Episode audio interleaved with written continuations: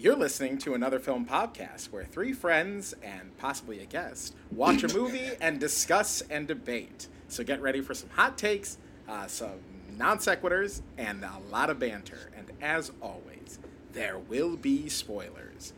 Roll pop!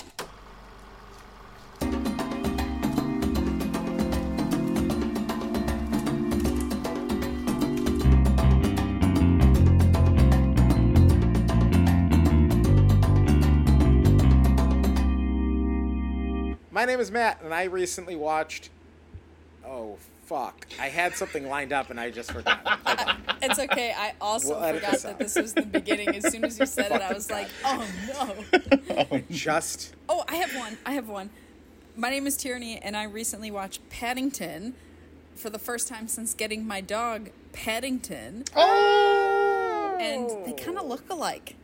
Like, like I know that's why I named Yeah. him, but like, but this part, like his eyes and eyebrows, I was like, the, when they first show the close up of Paddington Bear, I was like, Uh, Oh, that's so fun. and then everyone on That screen is- going Paddington. He was like, what? oh. That's actually very cute that now he gets to react to it. Love Anyway. that for love that for him, and I love that for you. Thank you. Yeah. Uh, while Matt thinks, my name is Colin, and I recently watched Death Cab for Cutie and the Postal Service play their two iconic 20 year old albums back to back, and it was one of the greatest concerts of my life. That's it.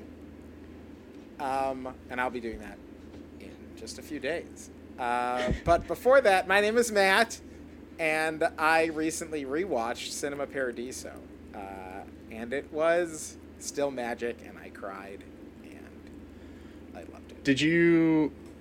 What was the fettuccine spaghetti Alfredo, Alfredo with film strips? Did you? yeah, I, I can't stop thinking about that now every time. So thank you, Yes. Tierney. Yeah, very much watched it with that image in mind of a head on a plate of pasta. Oh my god. Uh, you know what else yeah. we watched this week? What did we do? We, what did we watch? we all watched Before Midnight. We we did it. We completed the Before trilogy. We did it. Um, All so so that's this week's movie. So let's talk about it. Uh, Before Midnight picks up nine years after the previous entry, Before Sunset. Uh, still stars Ethan Hawke and Julie Delpy. Still directed by Richard Linklater. Uh, this time, God damn it. God damn it. this time. this time it's in Greece instead of Uh-huh. the other Amer- or, uh, European cities that it was in. And this time it's like rural, which I thought was interesting. Um, Oh yeah, but anyway, uh, yeah, that was it. We did it. we did it. And Um, end Pob. Yeah, all done. This was a short one, guys. we knew this was going to be a short one, so let's go. Um, yeah. I mean, I I feel like we'll probably all be in agreement on the same elements that make the previous before installment so good hmm as a reason that this one is also good. So I'm gonna guess that all of us give a yas to dialogue and acting. hmm And uh, I don't really know what the third one would be for each of us since it differed last week from the first time. So does that does does anyone have any additional elements? So mine is not either of those. Okay, yeah. Ooh, All right, what are your three? I did visuals, music, and story plot, Yeah. All right. and Okay. they were actually Nars? Nars. Oh, shit. All Okay. three of them. Whoa. Oh, this is going to be interesting. Visuals, music, and plot. Yeah. Uh, so it's Or actually sound. It's sound, not not music. Um, and to be honest, they might just be really petty visuals and sound, but it was like very distracting Mm, for like the first half of the movie. Um, interesting. and then the plot is is probably similar to dialogue. Um, I can do the they're- the visuals and sound are quick. Um, Well, let's Matt. The- What are what's your? Do you have another Okay. Yas or Nar? Um, and you know what? I might actually say the acting is a yas. Uh, the symbolism is a yas-ish. Uh, or you know what? No, I'm gonna say visuals, not symbolism. I think that's actually more, and I, I would say the visuals are a, uh, like a I don't know what's between a yas and a nar. Uh, uh, I think it, isn't the point that we have to pick Uh-huh. a yas and a nar? Yeah, that's fair. So I guess I'll give visuals a yas, and then I will Uh-huh. give story plot uh, a nar. But I, yes. think, I don't think, and I think it's you know giving it a no is like you know thumbs up, thumbs down is such a harsh Oh, no. 50-50. But I think there's I elements of the story that I think deserve some discussion in this third one. Um, yeah, that's all I'll say. So I will say, yeah, acting, yas, visuals, yas, story, nar. Okay. Uh, and just so that we're all on the record, I'm still yassing this movie because I still I, I we said it right before we started recording. This is the worst one of the three. Like I will not like there I can't I can't lie about that. Having said that, I do still love this one and I do still think this is for me like a 5-star movie. But I will agree that like of the 3 this is easily my least favorite. And Um, you harassed me on my Letterboxd rating. because you only gave it four and a half and not five. And I was like, yo, bro, you're, you're missing a half a star. it fell off somewhere. Harassment. um, but yeah, I- I mean, it's going to be the dialogue, acting, and emotional connection for me again. I just, I love Jesse and Celine just so goddamn much. And, and it is hard to love them when I watch this movie. so, Um, all right. I mean, I feel like we've talked plenty about both of their performances and how good they are. I will say the one thing I wanted to shout out this time because I agree. Like by at this point, like most of the previous two episodes that we've recorded have been a lot of talking about them acting, and I still think that they're both really good. Um, I think this one, the one thing I wanted to just mention was that this was the first time where there are more other characters, which I think is an Yeah. interesting choice. And I think that some of them work and some of them don't necessarily work. Um, and I, like the the older gentleman whose like house it is, I think question mark, not hundred percent sure.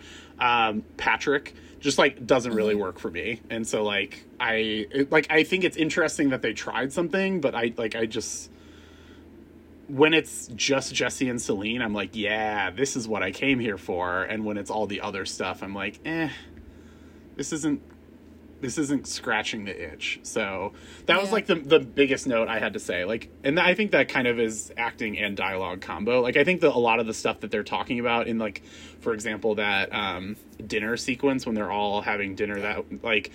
I think a lot of the stuff that's like a lot of that conversation is in line with other things that have hap- have been discussed, like topics of conversation in the previous two movies. It's just for me, I find it a lot more fascinating watching Jesse and Celine have those conversations than Jesse Yeah. and Celine have those conversations with a bunch of randos who I don't know and also don't really care that much about. That was that was something I actually included in my plot story. that was an element where I was like, "What the fuck is this?" it's like, "Oh, let's not make this an ensemble piece." When it's like, "This is not what we came here for, and this is not your strength here." Um, and so I thought the dialogue suffered.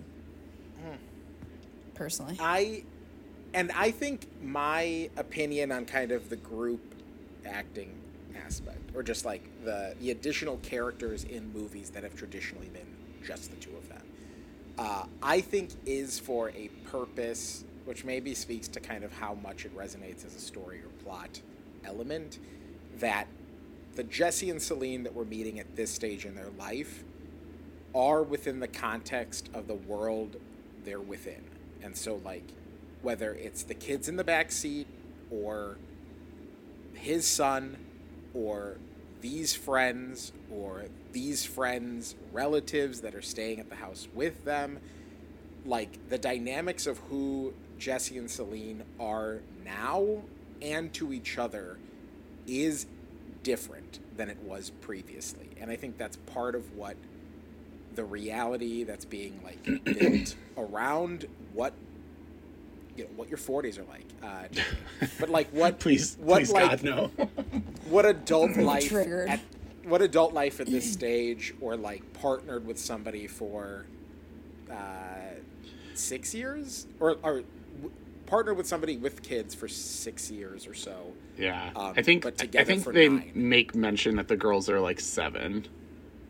yeah so like basically a couple years into them being together they were a family. Like they became a family. So um so like in that respect and this is kind of where you know for story and plot me giving it an r is more like i respect what they're doing and how it's presented in a way to shift the gear away from like this very well could have been an anniversary vacation that we see Jesse and Celine uh, celebrating their ninth anniversary in Greece and walking around the city and doing the same thing that we would expect them to do and maybe getting in fights.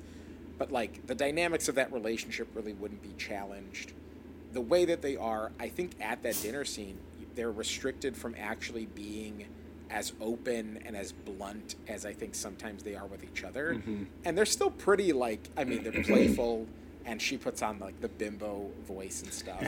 and so there's like elements of like what we expect Jesse and Celine to normally converse like, but they are within the context of couples that have been together for a long time, young couples, uh, a widow, like there's the, the dynamics of what they have to kind of weigh themselves against are different now than they were nine years ago or nine years before that. Uh, and so I do respect that. I think that's like a cool way to shift what it is that we're looking for. Um, but It's also that it doesn't let you become intimate with them, and then when you finally do, you get Yes. why we weren't. Right. And that's again, I think, part of the point. But like at the end of the movie, after I, I finished watching it with Chris, um, he asked like, "Which is your favorite of the three? And I was like, I think it's just got to be Before Sunrise because I just find the like purity of this like effervescent love that's like brewing between the two of them to be so satisfying. And this movie is meant not to give you that, and that just disappointed me a little bit in terms of like what I want when I spend time with these characters. So like I think you said it, Tierney, is like by the time we actually get those that scene, the fight is like a third of the movie, and it is a fight. Uh, and it is brutal. and I kind of can't wait to talk about that fight. Uh, Let's just talk about it because that was an it was a no for me. I I thought it was too self indulgent and unrealistic. I think it and- was realistic. there are moments of this is so I was talking to Jim about this. There are moments of realism, and the way that they're talking to each other is like, yes, this would actually happen. But then I wa- the, when I first walked away, I was like, maybe I don't get it. But I was like, I feel like, are we supposed to think that they fight all the time? Because this is still just like a snapshot of their lives. So is this fight supposed to tell us that they fight all the time? Or is this fight supposed to tell us that they don't talk and then this is just an explosion? Because what they're saying is that they fight all the time. But people who fight all the time don't it's like it's like uh too big for that. Like there would be a, like one topic and you pull in some extra stuff, but they're like talking about huge shit and like several huge topics to where I was like this is just like self-indulgent now. Like I, f- I feel like if the if the the point is supposed to be that they fight regularly, this is not showing that they fight regularly. I think they might not fight like this regularly. Yeah. Or at least getting to the point where she's literally like, Did you sleep with that woman? Where like they get to the point where like there's gonna be information revealed that might permanently change the way that Yeah, we but interact like with each other. that topic is one of like six like that. And but I do think that's on- real. I Yeah. think that's how actual fights are. Uh, I think, and I, that as far as the acting, that's a big yes for me because I think in the same way that Blue Valentine, which is kind of my like flagship realistic fight movie, uh, as far as like the evolution of what triggers a fight, the way that something will just kind of burrow and not get let go. I Yeah. think Blue Valentine does it really well, and I think this movie does it well in the ebbs and flows of a fight. Um, and so, like, it, yeah, there's several topic changes, and it's, but, and I think that's what I, I do think is brilliant about that final fight is that it does the same thing the conversations with Jesse and Celine have done in previous movies, where it's naturally rolling through different topics, and one thing will trigger the person to say the next topic that'll trigger the next topic. Mm-hmm. Unfortunately, with the pressures in their lives and the circumstances that have become part of those lives, uh, it's more vitriol than it is romance at this point. Like they there are like deep seated resentments or insecurities that they reveal to each other in this fight that are said in the same way that they would like bring up, you know, like I saw my mother, grandmother's ghost once. It's like it's the same kind of like this is how they converse. It's just now they fight because they're together, and there's no there's and this is I think what the kind of statement of relationships that are together for a long time and that you know aren't only kind of fairy book circumstances. Like certainly they're or fairy tale fairy book uh, fairy tale circumstances uh, that like you know he blew up his life to be with the woman that he loves but he already had a wife and she obviously did not handle it well and he's sad about his relationship with his son and she wanted to you know go back to paris so she could have the kids because it was a complicated thing. like it's all these like realistic details that in before That part sunrise I thought would have been good if it was literally just that, and all of the all of the things that are related to that, because fights do go off on tangents.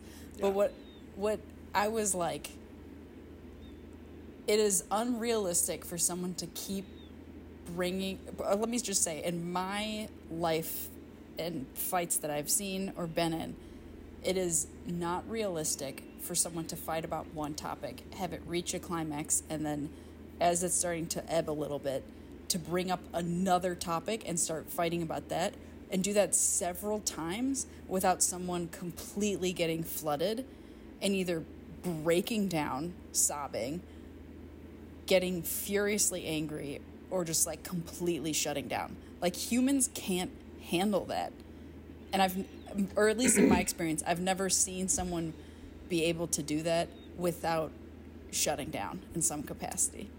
And that's where I was like, it's too much. It's, and it's like, uh, I don't know. And that might just be my personal experience, but I feel like Yeah. people lose control of themselves faster than, or in a shorter amount of time than the amount of time that this argument goes on for, and the amount of topics that they're bringing in.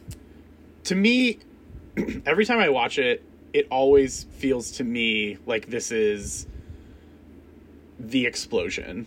Right? Like this is all like a lot of this stuff is like deep seated. They've like maybe thought these things for a while, but they've never like it's never come up. And so to me, it's like okay we're having this like knockdown drag out like we're just gonna get it mm-hmm. all out there. And so I, I i see where you're coming from but it never reads as false to me because it feels like they're it feels like they're Which just like fair. so deeply in it that they're just like you know what? If like if we're burning this shit down we are gonna burn everything down. Like you know if this is where the fight started guess what else i'm really pissed off about and guess what else i'm gonna get off my chest? Like i i do like Yeah. I, to me that feels like what this is. Like it feels like and even in like the dinner sequences or like the dinner sequence there's something that happens and i can't remember uh, what it is but like the camera cuts back to both of them and they both just kind of have this look on their face of like they're just like not comfortable um and like you can kind of tell that like whatever topic was happening is something that was like maybe a raw point for them that they haven't fully explored and so i think to me when it Yeah. gets to that point later in the movie where we're just like, okay, maybe these are things that we've been dancing around for a while, and like we'll like playfully jab at one another, like they do, and like especially like they did in Before Sunset, um, to a lesser extent in Before Sunrise, but like they do kind of like playfully antagonize each other. Um, but I think, but it, by the time it gets to this like fight in the hotel, it is not a playful antagonism No. anymore. It is just like, no, no, no, no we have to get all of this shit out and if that means that we're gonna have like a basically 30 minute uninterrupted fight like that's that's what we're gonna do It's only 30 minutes. it's a i think it's a little over 30 but like it's I, for some reason, I thought it was like an hour to where I was like, oh my God. I mean, it's at least a like a third. It's like it's certainly like the third act. Um, i think when they get to the hotel there's about 45 minutes left of the movie. And so The there is like I- the like the 10 minute like like coda at the end. So i do think it's like a roughly 30 minute like give or take 5 to 10 minutes here or there. But like i do think it's about a 30 minute sequence in the hotel room. I think that uh, um, another part of the fight that I, and this just rubs me the wrong way, because in each of these movies, Celine has been like an independent, like, I guess feminist would be the word to use. And it's super frustrating that she's the only one yelling and she's the only one who seems to lose have less control of her emotions to where I was like, for fuck's sake. Like, yeah, but I think that's also. I'm probably just more sensitive to it, but But I, but I think it's demonstrating exactly what she's afraid of. That like she is an independent woman. She is career oriented, and now that she has kids, she's being pushed into being a supporting character in her own life. And I think if she's reacting at a more elevated level than uh, Jesse is, I think because Jesse not to make it only gender terms, but like he's a man who is not fully comprehending what his choices have done to Celine. I think her having to sign the book in the hotel despite not writing it and also Yeah. not really agreeing. i was to like, like very book. clearly not wanting to and he's just like oh she'll sign it it's fine is like like that's a trigger like that's going to make her feel Yeah. like okay you're cornering me and i never asked for this like i love you but like now you're pushing me to move to chicago so that you could be closer to your son for a relationship that you started instead of like trying to find me or what and like not necessarily that that's what Right. she's necessarily doing but like she's even saying like i need to be able to choose my career like i'm telling you i want to do this job and you're making me feel guilty that like you're not going to be able to see your son enough because i'm going to be stuck here so like i think that is part of the breaking point that we're watching that explosion is because like she says in the car like up this is how it starts. And i think even though he's kind of like what? What are you talking about? Like what does what start? And she's like this is the beginning of the end. Like as soon as you introduce this idea now it's going to like kind of slowly grow in between our relationship that you want this one thing and I don't. And I kind of want to be able to make my own choices. So I think like yes she might be quote unquote hysterical and acting kind of like more elevated and you know less uh, independent. But I think it's because for the last 9 years she's slowly been losing those parts of her as she's become his inspiration for this boat for this book the mother to his kids uh, his partner at this writing retreat like she's making shit in the kitchen while he's like talking about books with his friends.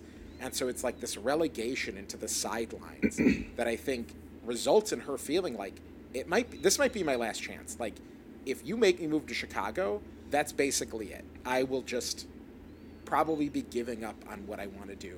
I already said I didn't really like America, which we then we later find out that they did move to New York for the two years after they Yeah. got together, so that he could be close to his son. So it's like, I think that's why her frustration kind of never wanes that much, and I think that's where Oh, and I Like, think it's yeah. something that like I um women are conditioned by society to accommodate men and their needs Mm-hmm. and we are taught it at a very young age and it is super frustrating because it's like okay this is what i'm supposed to be doing but it's not what i want to do. And then there's an added element of like well uh, you should be doing that because you never know the other person could get violent. And so there's like an element of like uh like that that goes like to any situation. That could be like a business thing not necessarily talking about romantic relationships but like it's super frustrating because men are not taught the same thing but then the double-edged sword of that is that when women finally and this is where it was like this is literally i don't know if the point was to just illustrate it but i'm like this is literally what, what it's like to be a woman where it's like you need to do all these things for me but then the second you have a thought for yourself and you speak up i'm going to tell you you're a crazy bitch who just keeps screaming about everything.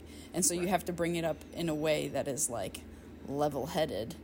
And so watching her just yell at him i was like this is doing more harm than good And I think the root of that fight, though, is so important that she doesn't start the fight. Mm-hmm. He makes it awkward when his son doesn't want to talk to him on the phone and immediately kills the vibe. But, like, she, yes, she, like, breaks away while she's topless to go answer the phone and, like, talk to his son. And, like, that visual image, I think, is also, like, so perfect for what, like, what is trying to be communicated about this like period of your life where you're just kind of like yeah i'm in the middle of something so like i just got to do this. I'll get back to like the fun stuff in a minute. But like that is the beginning of the breakdown of that she has a better relationship with his son than he does. And he immediately becomes like insecure about it and starts talking about like yeah well you know like i, I reached out. You should have given me the phone and makes it a thing instead of being like i'm glad that my partner has a good relationship with my son and if i want a better relationship with my son i guess i should work on ways to grow that. And i think as soon as that in, that gets introduced that like she's the one who's not helping or like when he's like you know you shouldn't say that about his mom. Good luck. That's that's the thing that makes her go like this is not my problem. Like i'm doing my best to be your partner to be to have a good nice relationship with your son.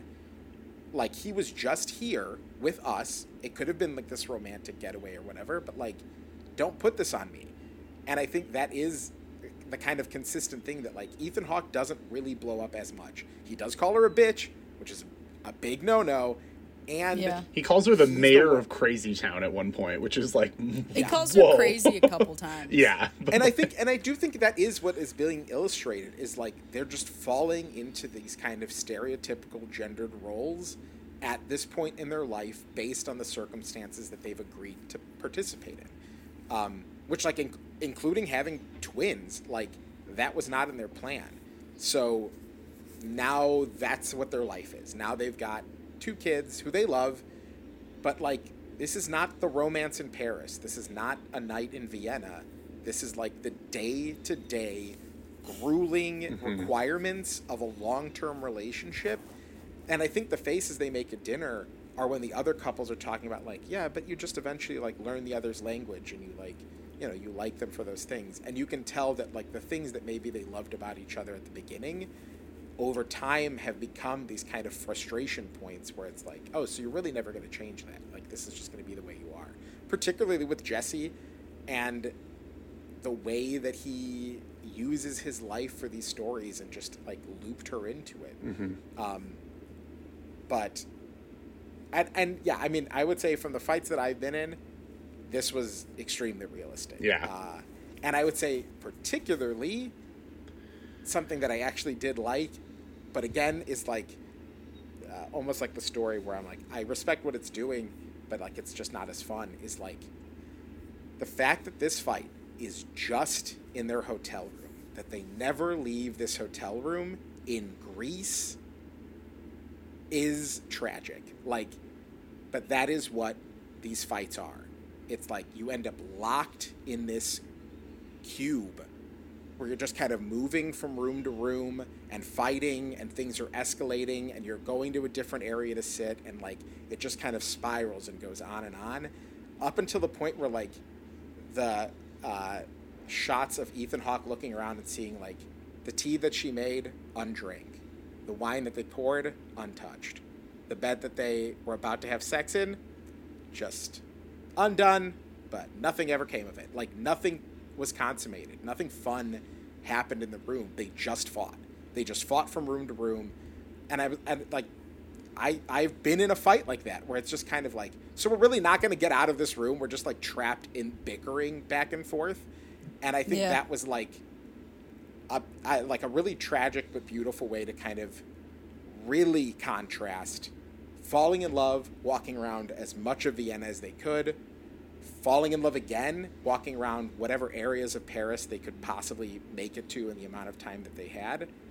And now that they're together, there's nothing, there's no rush. They don't have to leave. They don't even want to be there. She doesn't even want to be at the hotel. Uh, this trip. It is a uh, pretty shitty hotel. and yeah, and like they're making the best of it at the beginning, and then suddenly it's like, nope, never mind. I also love the detail of like her forgetting her shoes, coming back in, fighting a little more, and then the second time she's like, well, I'm not going to forget my shoes this time, and like actually leaving. And she also like takes off her underwear at one point and uh, later in the fight tries to put her underwear back on and can't is because she's so frustrated that she just like throws it in her purse and walks out. Which like always makes me laugh.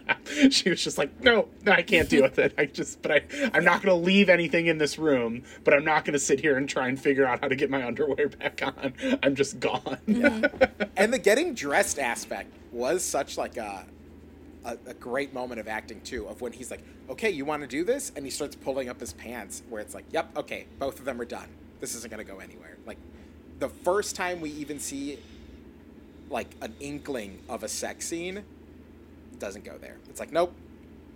We're going to go somewhere else. They're just going to fight for a while. Uh, but i think it is like it's where these characters are, and that's what I think is so sad. Um, and what I told uh, Colin when he asked where that other half star went, I was like, with the specificity of their characters, like, unfortunately, they're just less of who we know them to be in this movie in the ways Yeah. that we know them to be. Mm-hmm. Like, Jesse's a lot more pretentious. They're just way, Yeah. way, way more bitter. Mm-hmm.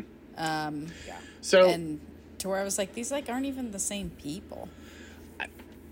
I I don't know. I think they are. I, I like I do agree. It's like okay. again, I we don't have to agree. I know. I just like Yeah. I do think, but I would be very curious. I don't know if either of you is going to do this anytime soon, but uh rewatching the first two, re- like this time for the pod, knowing how it all quote unquote ends. You know, like I'm going to keep hoping that there's another one someday, Yeah. like for the rest of my life. Um, but like, there's a lot of little stuff in the first two that Yeah. like if you are aware of where before midnight goes there's like a lot of things in and obviously like they did not have a plan right? Like i, I think so i think like in retrospect as they were crafting the second and the third movie i do think that they were like going back to the first and and or the second to like make sure that it all like fits together. But like even when you're watching the first one knowing 18 years from now they're gonna have this like just absolutely horrendous fight. There's like little stuff in the first two where you're just like, mm, I can see it. so, Yeah. which is another thing uh, that to me, part of why I like the dialogue in this movie. You know, I like it in all of the movies, but I think a lot of it in this one, I do think that they do a really good job of like circling their entire relationship, even in this like really uncomfortable space. But Yeah. Uh, I mean, even like, yeah, the contrast between the inkling of a disagreement in the first one uh, versus like no holds barred. I'm going to ask you point blank questions that are going to make you uncomfortable in this one. Uh, it's like, yeah, that's that is what uh, Or the difference between the telephone scene and then the letter at the end. yeah, Yeah. Uh, If someone uh, yeah. did that letter as like a repair from a fight, I would take it. It is so hard for men to be accountable. that if a man is being accountable and funny at the same time, I would be like, yes, you're forgiven immediately. I yeah. Not to be gendered. I, apo- not you guys, Yeah, of course. No, it's, Um, it's true. Um, and I, meant- but I, meant, agree like, with her. at large. yeah, yeah. yeah. But I also agree with her where she's like, this isn't a story. Mhm. Like this, these are our lives. Like you've got to take this seriously. Uh, and I think even that is like a really sad development because we've seen the phone calls and her song and his book. Like they've always had this shorthand of like joking around with each other, which we get inklings of, and that's why I also think like the ending is certainly not all doom and gloom, and the relationship that we do see earlier in the movie, while you know is strained in minor bits. Overall, the shorthand still exists. They're still comfortable around each other. They're nice to each other in the car. They're nice to each other in the ruins. Like they they do Not in still that have fight. but but also like that is why this explosive fight is so like here's everything like we're gonna dump this all out and i'm gonna make you Yeah, just understand what pisses me off I guess. but Jim called it pa- pass ag, and I was like, or passive aggressive, and I was like, this is not passive oh aggressive. no that's aggressive It's just This is aggressive. full aggressive. Yeah. yeah, yeah it's just But- just ag. they're like mean. Ag ag. Yeah. Like It's like how I would fight with my siblings because you say the worst things to your siblings. Yeah. But like, But I think I mean, I think can you imagine if we got in a fight and I called you the mayor of Crazy Town? Would you talk to me again? I mean, I yeah. I like I so here's here's the other another thing I, I wouldn't. I wouldn't talk to me again. I so here's the, another thing that I love about this movie, specifically this one. Um, I, I, I, th- I think of myself as a fairly like romantic person, like not necessarily like, like I believe in romance. I guess is what I'm trying to say. And I think that this movie has a really accurate depiction of what I believe like love to be. Like I don't necessarily mm-hmm. buy like the whole soulmate one person out. Like I don't buy into any of that bullshit. Like what to me is like l- uh, love is and to me what like a relationship is is like making a choice every single day that like this is the person that I want to be with in spite of all of the, the Right. things that I don't necessarily like about them or all the things that I may want to change about them like I am in love with this person and I am going to choose to be with this person. And I think that like if you are in love with someone you can have like if, if it is like a true genuine love i do think that like you can have a really awful fight but i don't think that that necessarily is the end of it. Like i think that like things could be bad for a while but i do think that like if like it can be saved you need to repair it. i agree and i and i think that's why i like the end of this movie so much is that like there is an a, the end was great. there is a note of like it's not perfect. Like we watch the 1st mm-hmm. movie and we're like oh my god this is a perfect love story. We watch the second movie and we're like oh my god they somehow made it more perfect. Like what the fuck? And then we watch this one and it is not perfect. And i think that I love that this one, now that they've been together, they've actually been together. Obviously, the first one, like, there was just nine years where they don't see each other. But in this one, they've actually been together and they've grown Yeah. as a couple. And I think stuff like this happens when you've been in a long term relationship. Like, there are things that, Yeah. like, just eat at you and eventually they come out and it can get nasty. But I think that the way that the movie ends is an, a moment where they're both choosing to be like, you know, that was one of the worst things that we could have done to each other. But I think that we're going to fight to make it. Like, I choose to read the ending of this movie as an optimistic ending. Um, like, I, I you know, like, I choose to think that this is not the end of their love story. And, like, we may never get a fourth movie and that will hurt me personally but like i would be okay with this being the end of their story because i do think that like they are choosing to be to figure out a way to make it up. So to go back to your specific question, if you if we got into a really nasty fight and you called me the I mayor of Crazy Town, like I do think that like yeah, I'd probably be really mad at you for a while, but like I care enough about you that I'm not going to like I'm not just going to let this friendship die. Be, like it might be I think I'm just might so be- used to people not apologizing. and so if someone called me the mayor of Crazy Town and didn't apologize, no, I would not talk to them again. sure. But I think it's also like if any part of this fight happened in either of the previous movies, they wouldn't be together. No. Correct. But the fight happens in this one, where they've been together for nine years, and I do think they've had fights close to this every so often. They probably had several fights around the birth of their children, around any of the custody fight. Moving to France. Yeah. Yeah, like literally any of the stuff that is referenced is long held resentment that is coming to a head now that a decision like moving to Chicago might be made. And I think that's where it's also like she this is where I still feel like yeah, Celine is closer to who I remember this I don't know, maybe both of them are. Uh, but like Celine catching when he was like I'm just saying I would like to spend more time with my son and I would prefer that we did it as a family. And her being like, or what? Like, what is the alternative? Prefer that we did it as a family or what? And he is not thinking in terms of what the rest of that sentence is because in his mind, he probably is like, or then I guess maybe I move back part time and spend some time with him and I go back and forth. Like, that's the alternative for him, which is still not ideal, but it's also like, yeah, finish your thought. You would prefer it to be that way, but what is the alternative? Like, what are you giving me to work with here that is actually acknowledging what I'm saying? And even when she's like, my dream job, and he's like, your dream job, you didn't even know if you wanted to do this. And if you remember the car ride in the mm-hmm, first scene, mm-hmm. he's the one who's like, do you really want to get in government? I thought you really liked this. And he's the one who's like negging her interest in pursuing this career. And so when she's saying, like, I want to invest in my career. I want to be able to work again.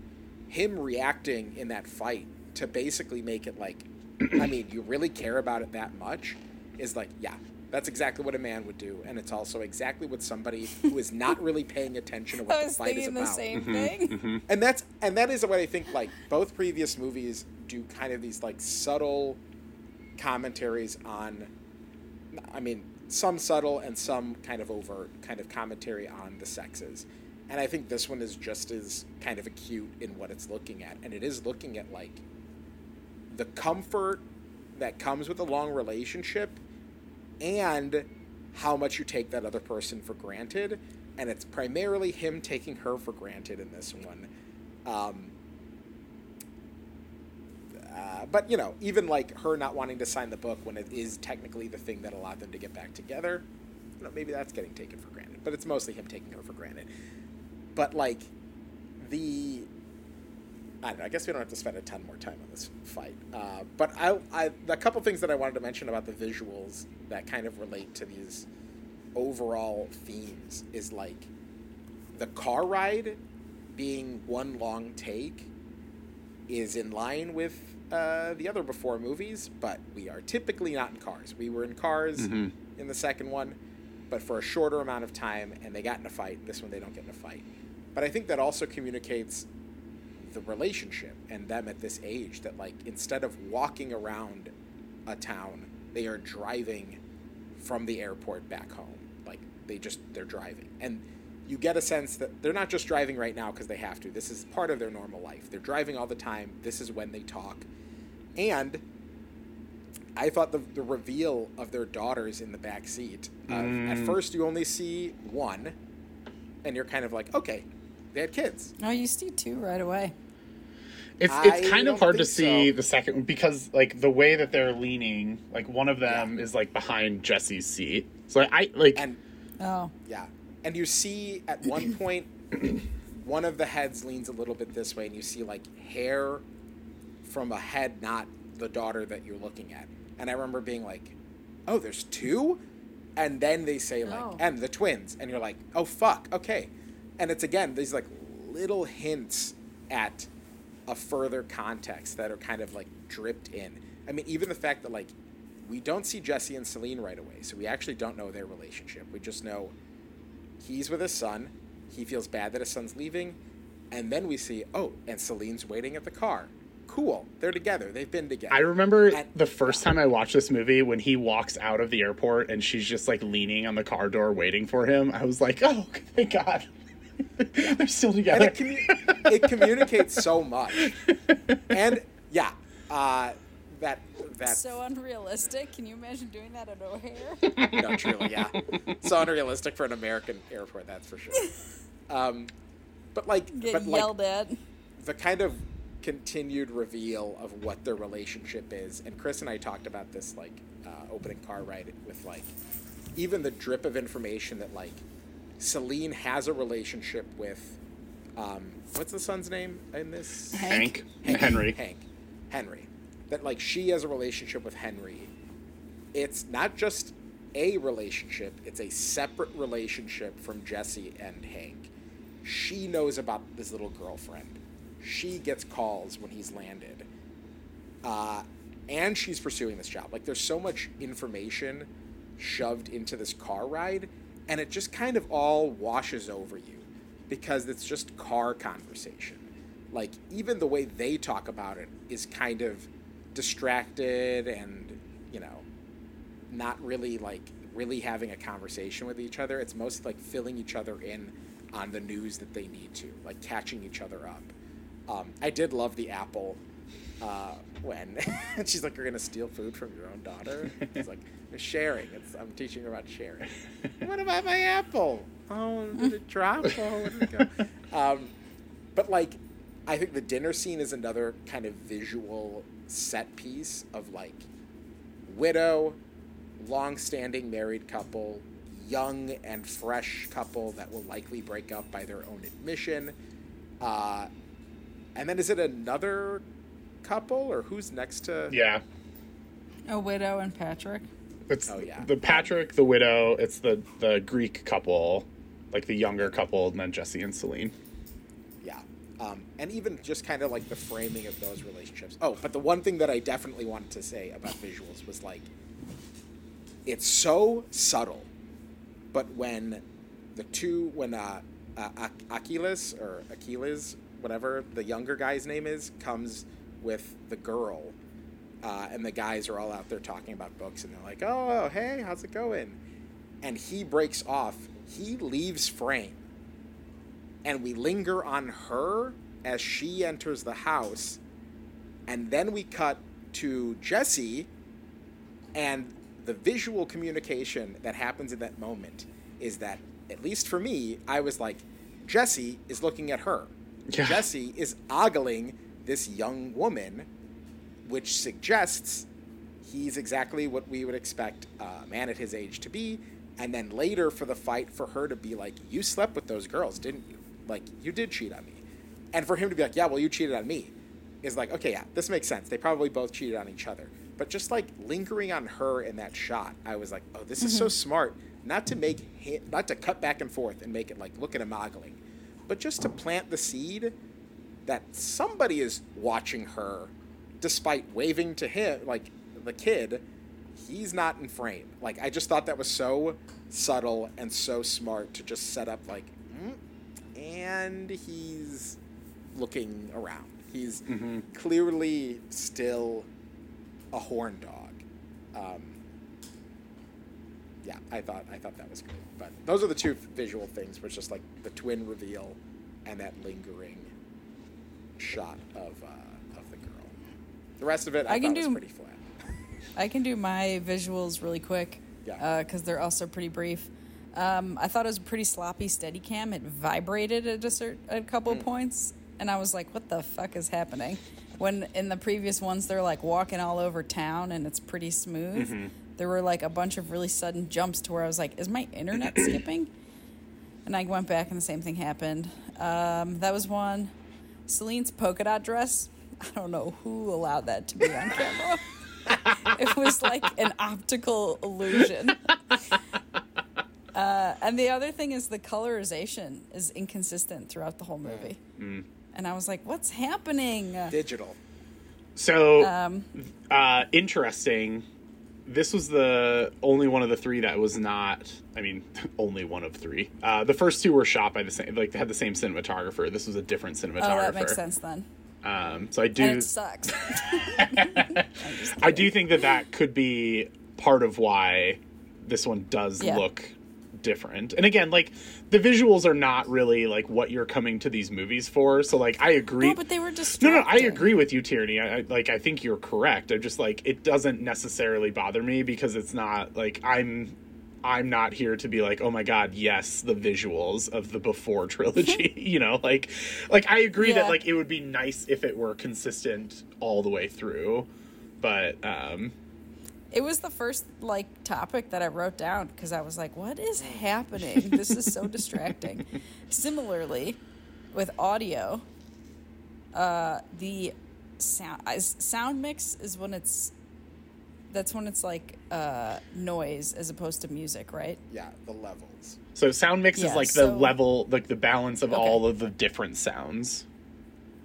Yeah, so that I didn't think was that good. The sound in the car was like really like to the point where I was like, "Is this my speakers?" And then I put it in my headphones, and it was still doing. It was like really like tinny sounding, and then the crickets was like, "Can I hear something besides crickets?" and then, and then when they get to the lakefront, um, Jesse like has an echo, like he sounds like he's in a tin can.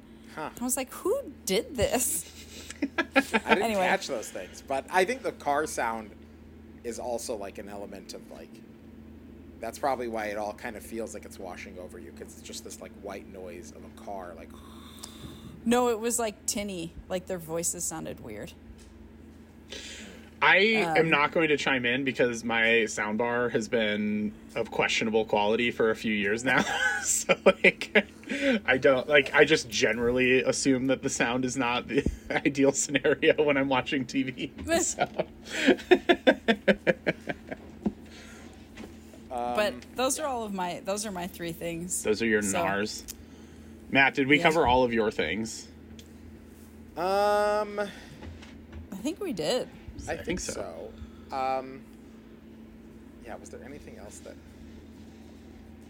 No.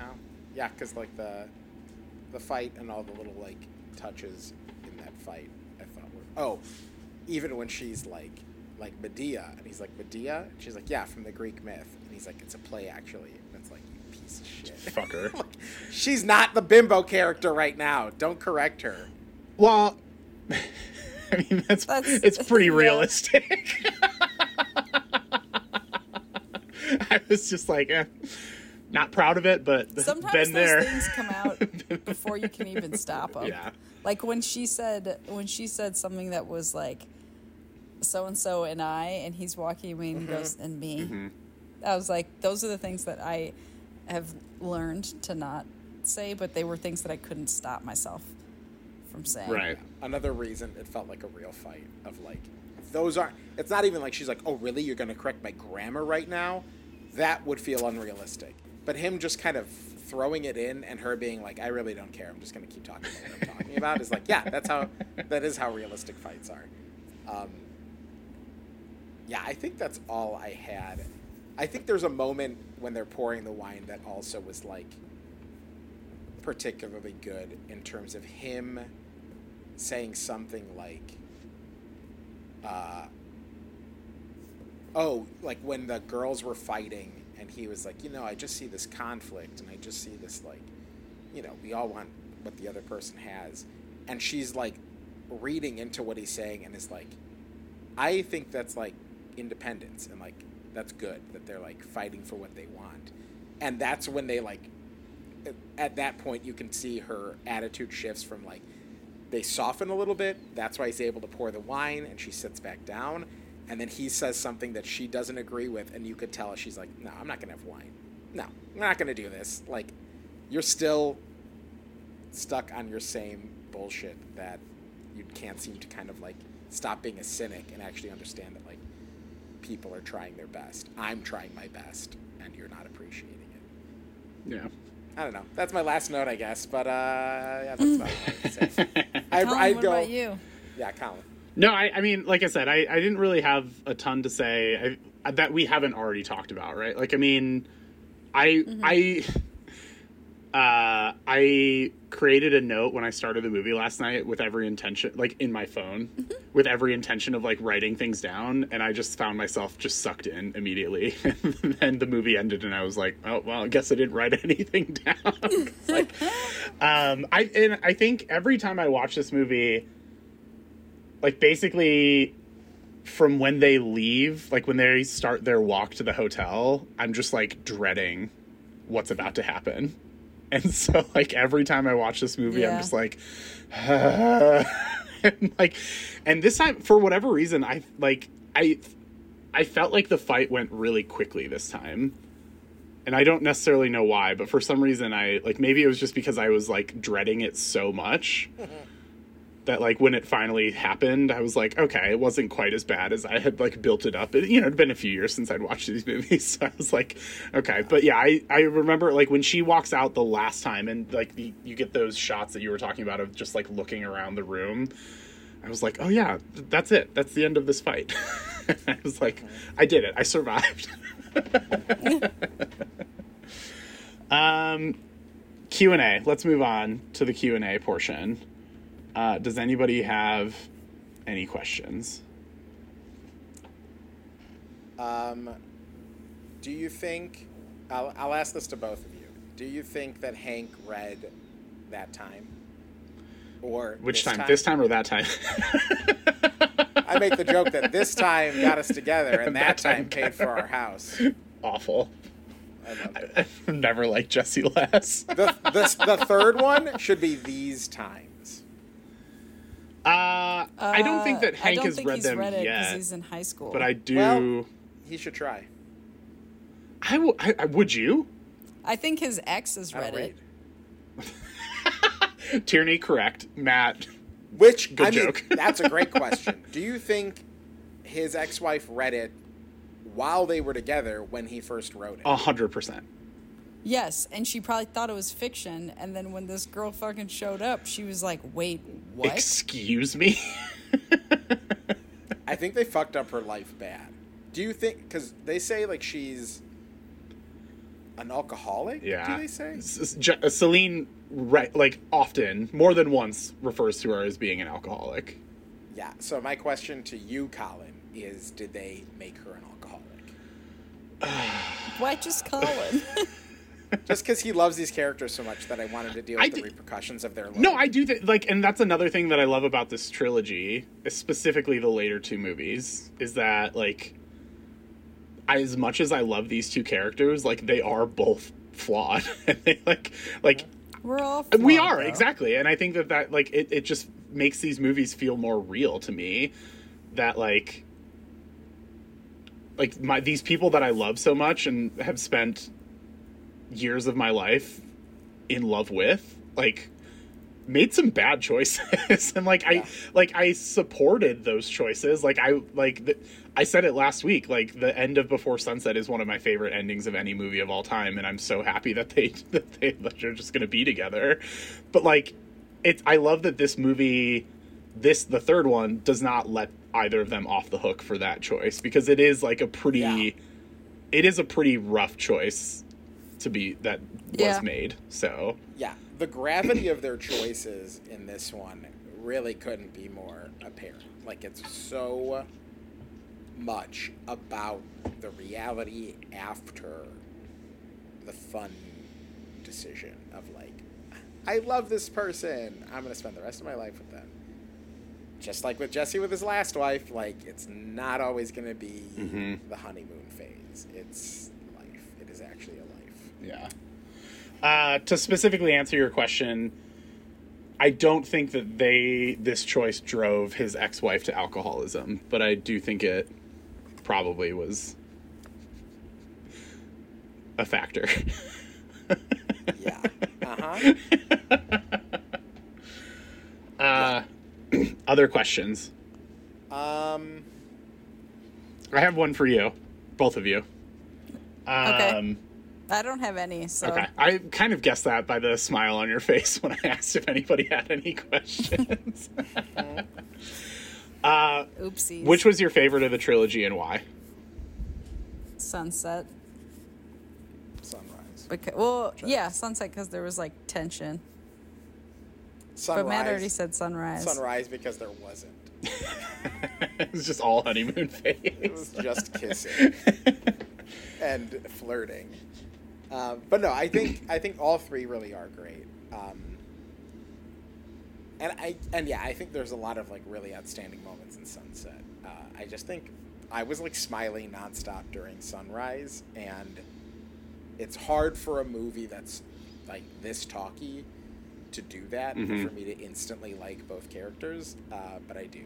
And I also think Julie Delpy, like a fine wine, only gets better with age. I was like, oh my god, you're still so beautiful. When she- And Ethan Hawke looks dorky. Like, Yeah. I mean, like, he looks like a man, but like him standing next to his son in that shirt, I'm like, yeah, you look like a 40 year old dad. Like you just look like a dad. When- Where she still uh, graceful and uh, and beautiful.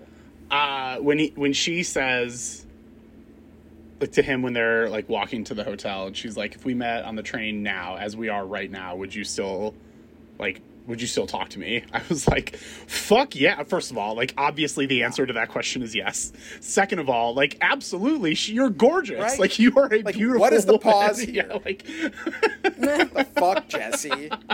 Speak up. uh, yeah, but he's looking at the the young one, so That's true. He would definitely walk past uh, Celine on the train because. Dumbass oh, quick, bastard. quick sidebar. Um, the younger woman looked really familiar to me, and I couldn't figure out why. She plays one of the maids in The Lobster. If you go to her, if you go to her IMDb page, there's a one of her photos is is her gyrating on Colin Farrell's lap in the bed.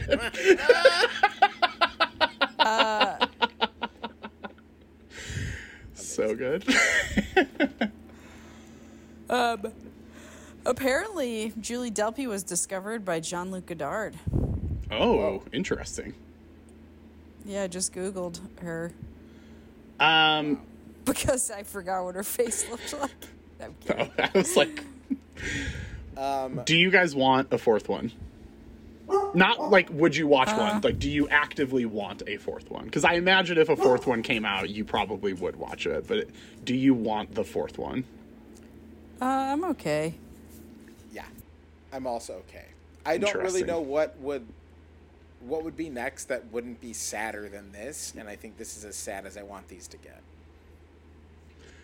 I want it so bad. I've never wanted any movie to exist more than a what- fourth. what- so what I don't your know. pitch. I don't have a pitch, and like I agree with you that like no matter what it is, the fact that this happened three times, twice I guess, is like a miracle. Like I, I think genuine, genuinely, the first one is so perfect that the fact that these other two are like even I, again, I think the second one is better personally, but like, I think that these two like at least hold their own against that one is like a minor miracle. and so like, I am certain that if a fourth one happened, it would be disappointing. But that does not stop me from wanting it. I love both of these people so much that I would, I just, I need to know what they're doing. It's been now, uh, last year would have been the nine year like so we missed it so it's been 10 years since before midnight came out and i'm just like i don't care 15 Oh, wait, 20 94 would be 94 what well like their story happened in 94 but the the movie was released in 95 and Oh. so before sunset came out in 2004 before midnight came out in 2013 so like a fourth one in theory right, would have been released in 2012 or sorry 2022 I see. I see. Maybe it's delayed because of COVID. well What uh if they secretly shot it? The three so there was an interview that julie delpy did a while this was like a year or two ago where they, so there were like rumors online that she like walked away from making a fourth one and so somebody was asking her about it and she's like okay, to be clear, I didn't walk away from anything because it was never happening. Like the three of us were like talking about it. We had an idea, but none of us thought it was like a good enough idea, so we just said no. And so it wasn't like I was walking away. like the three of them as a like a creative collective were just like we can't come up with a better idea. Which is not to say like I don't think Yeah. any of them have said like if the right idea strikes, like we wouldn't say no necessarily. Like I don't think any of them are taking it entirely off the table, but just like where they mm-hmm. are the last time they talked about it is that they like there was an idea that they were kicking around apparently that they all just were like it's not good enough. So I mean, I probably will never get one, but that's not going to stop me from wanting one for the rest of my life. Uh, Colin uh, and Tierney, I'll ask both of you. Um, I've got a question. Is this the best Legacy sequel? Uh, I don't, I don't know if it. I don't think that that's fair. I'm so sorry. I'm going to need you to answer the question with a yes or no. What's a legacy legacy sequel? Like all these Top Gun Mavericks and Star Wars Force Awakens Oh. and Tron Legacy and basically like Indiana Jones, where it's like, oh, it's the same character from 20 years ago and they're back in the same role. Can you believe it? Is this the best one? I don't necessarily think that that's a fair way to describe this trilogy, but if that's the, what we're going to do, then yes. Legacy sequel trilogy. Beginning of a franchise, the before franchise. oh Two- God. Two before, two sunset. This is a thing that I have Before noon, loved Tokyo Drift. so much. Why are you ruining this for me? this is I'm so I'm so offended. Before seven. Here's the thing, Tierney, you know that I love this Before trilogy, and you also know that I love Fast and Furious. So normally this, Then you should I know love this normally this mashup. joke would be gangbusters for me, but like it's it's really hurting my feelings that we're. Oh, I'm sorry. Well, Did you hear that, listener? I took accountability. and I apologized, It shouldn't surprise and I made a repair. As- I'm sorry, Colin, for hurting your feelings. Colin, what are you going to do about it? I'm never going to talk to Tierney again. That's not. Oh man! All right, we did it. So, We uh, did it. That was the trilogy. We did the before trilogy. quick after all this programming time. reminder: Look at us. uh, we are not moving on to the next trilogy just quite yet because we're throwing in bonus spiritual entries to this, the trilogy. So not actual entries to the trilogy, but movies that are similar in Spin-offs. vibes, spin-offs, if you will. So next week we will be watching the spin-off of the Before trilogy, Past Lives. Called After. After hours. Uh, there, You should have picked There is Before a- Time. Land Before Time. No. Before Time with Domhnall Gleeson. Oh, and, uh, about that's Rachel about McAdams. time. Okay, you know what? Uh, different pro- uh, proposition. that movie is literally sitting on my on my Blu-ray player right now because Yeah, I'm I'm going to be watching it time soon. in the title. it plays with time. It's a romance story. That's fine. well, we'll see. We'll see next week how Past Lives I'm fits just gonna in. watch the one next week and say this should have been about time. Why why don't you watch I almost both? called it before time. Yeah. Just you know, treat yourself and watch both. But listener, we are going to be discussing A 2023 release. This is also a very a newest brand a brand new release that it's a brand new world. uh there's still a lot of stuff on the board, but uh I've said this before. Uh, it's going to take something to like really blow me away. Wow. to take over Past Lives is my favorite movie of 2023. so that's I'm a high excited to bar to, set on this, but I'm just like, that's how I feel about Past Lives. Yeah. So That's your truth. I, I just have to speak my truth. So So proud of you. Uh, yeah, I that's admire you for it. it's exciting. thank you. Uh, we did it. Our first trilogy complete. Spin off next week. Uh, and then on to more Road to 100. Forgot that we're doing that. Uh, but for now, I guess all that there is to say is I'm finished.